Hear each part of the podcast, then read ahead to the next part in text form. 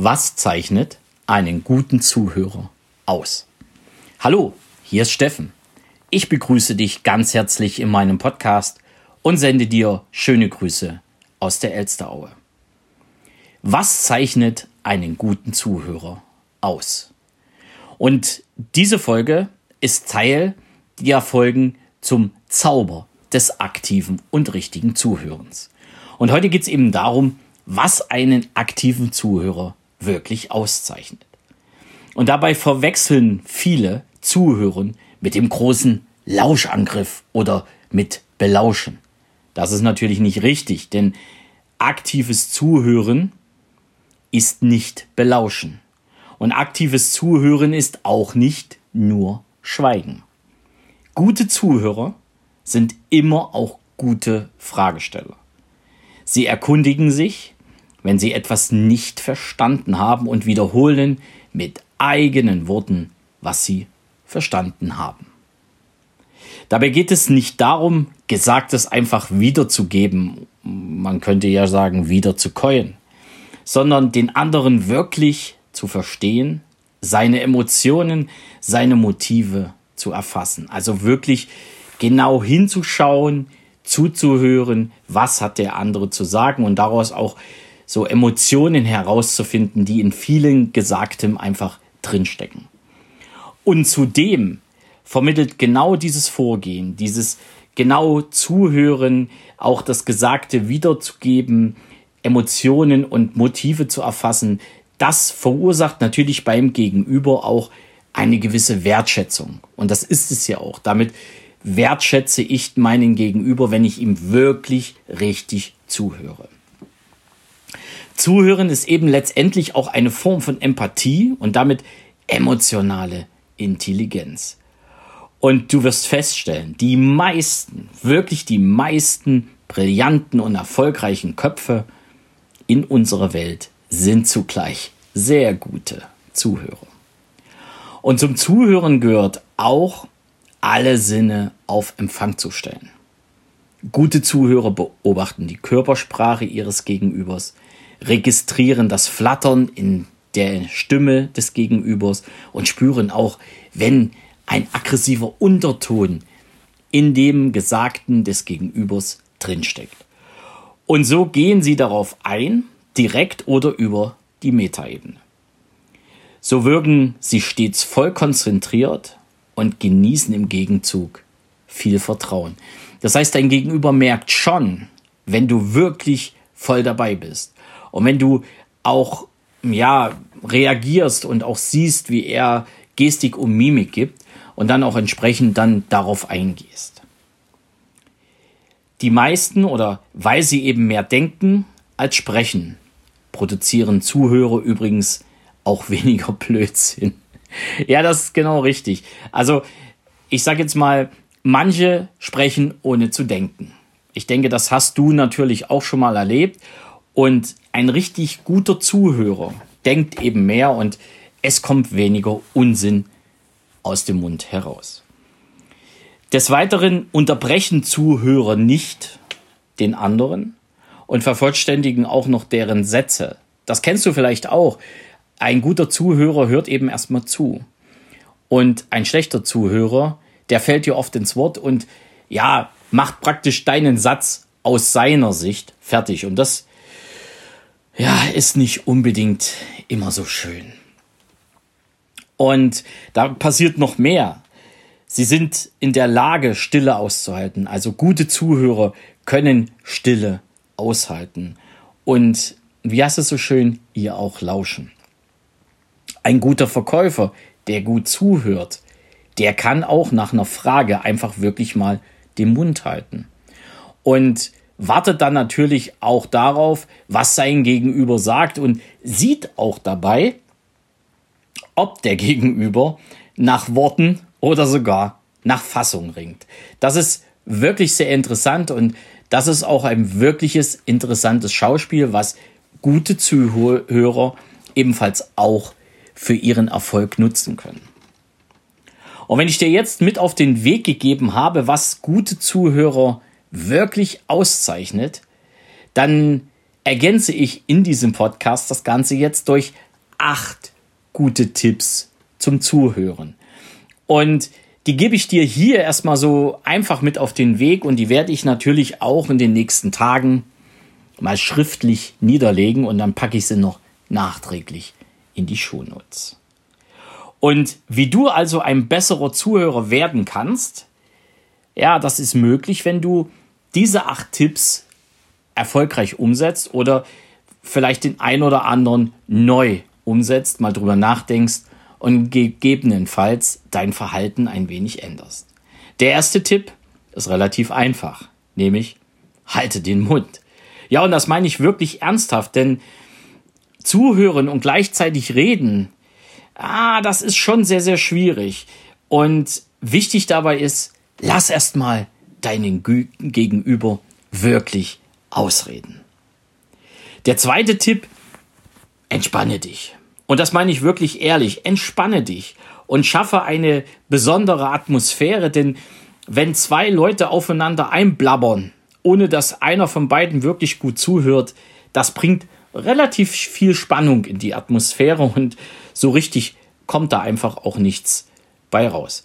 Und wenn du dann natürlich auch die ganze Sache etwas entspannter angehst, dann kannst du auch genau darauf reagieren und darauf schauen, ja, wie du selber deine Körpersprache hast, aber eben auch, wie die Körpersprache des Gegenübers ist. Und glaub mir, wenn eine entspannte Situation vorhanden ist, dann kommt auch wirklich beim Gespräch einiges mehr bei raus, als wenn es nur um einen schnöden Smalltalk geht. Die dritte Info oder der dritte Tipp ist, stelle auch Fragen. Ich habe dir ja gerade gesagt, aktives Zuhören ist auch wirklich zuhören, erfassen und gegebenenfalls, wenn du etwas nicht verstanden hast oder nicht richtig verstanden hast oder auch durch die durch die Worte des Gegenübers noch einiges offen ist, einfach auch mal das ein oder andere an Fragen zu stellen. Denn zuhören ist wirklich eine aktive Strategie. Das äh, vergessen so viele da draußen. Und äh, wichtig dabei sind so Fragen wie, Sie finden also das, also wenn du jetzt nicht was verstanden hast, oder wenn ich Sie richtig verstehe, sagen Sie Punkt, Punkt, Punkt. Oder mit anderen Worten, Sie brauchen Punkt, Punkt, Punkt. Bis hierhin habe ich Folgendes verstanden. Es gibt noch eine ganze Menge andere Fragen. Ich fasse das einfach mal in den nächsten Tagen zusammen, pack das auf meine Webseite und ich pack's auch hier in die Shownotes. Der vierte Tipp, halten Sie permanent Blickkontakt.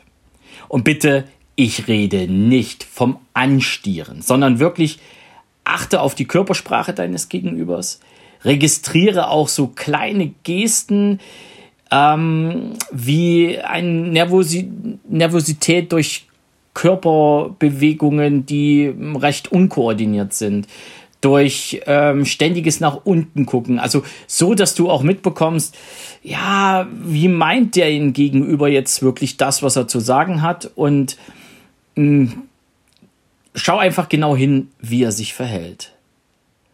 Und äh, frag einfach mal nach, Mensch, Sie sind aber schon nervös, oder? Also einfach, um das aktive Zuhören einfach auch für dich, für deine Situation auch wirklich umzumünzen. Und wenn du jetzt mit jemandem sprichst, wo du auch noch die, den Eindruck hast, dass er sehr nervös ist, dann ist auch manchmal die Frage, Mensch, Sie wirken heute schon sehr nervös. Mit einer kleinen Entschuldigung vorneweg sogar, Entschuldigung, mache ich Sie nervös? Und wenn du das wirklich behutsam angehst, wenn du wirklich freundlich nachfragst, wenn dir das wirklich auffällt, dann schafft das auch nochmal zusätzlich Vertrauen bei deinem Gegenüber. Es kommt aber ganz darauf an, in welcher Gesprächssituation du dich befindest. Das ist natürlich auch noch der nächste Effekt, wenn es eine entspannte Atmosphäre, wie im Punkt 2 beschrieben, auch in diesem Gespräch gibt. Und natürlich Punkt 5 ist, quassel nicht dazwischen. Also rede nicht dazwischen, lass dein Gegenüber wirklich seine Sätze aussprechen, sonst wird das nicht vertrauensvoll, sondern das wirkt echt respektlos. Nutze auch Pausen. Das ist der sechste Tipp, zum Beispiel um das Gesagte einfach zu verdauen, mal darüber nachzudenken. Ja, also kein, kein Schnellschuss loszutreten. Und wichtig ist auch, dass du verstehst, dass wenn du was gehört hast und du nicht gleich loslaberst, das Ganze auch wirklich ja für dich nicht peinlich sein muss, sondern du möchtest ja eine vernünftige Antwort, eine vernünftige Reaktion auf das Gesagte geben.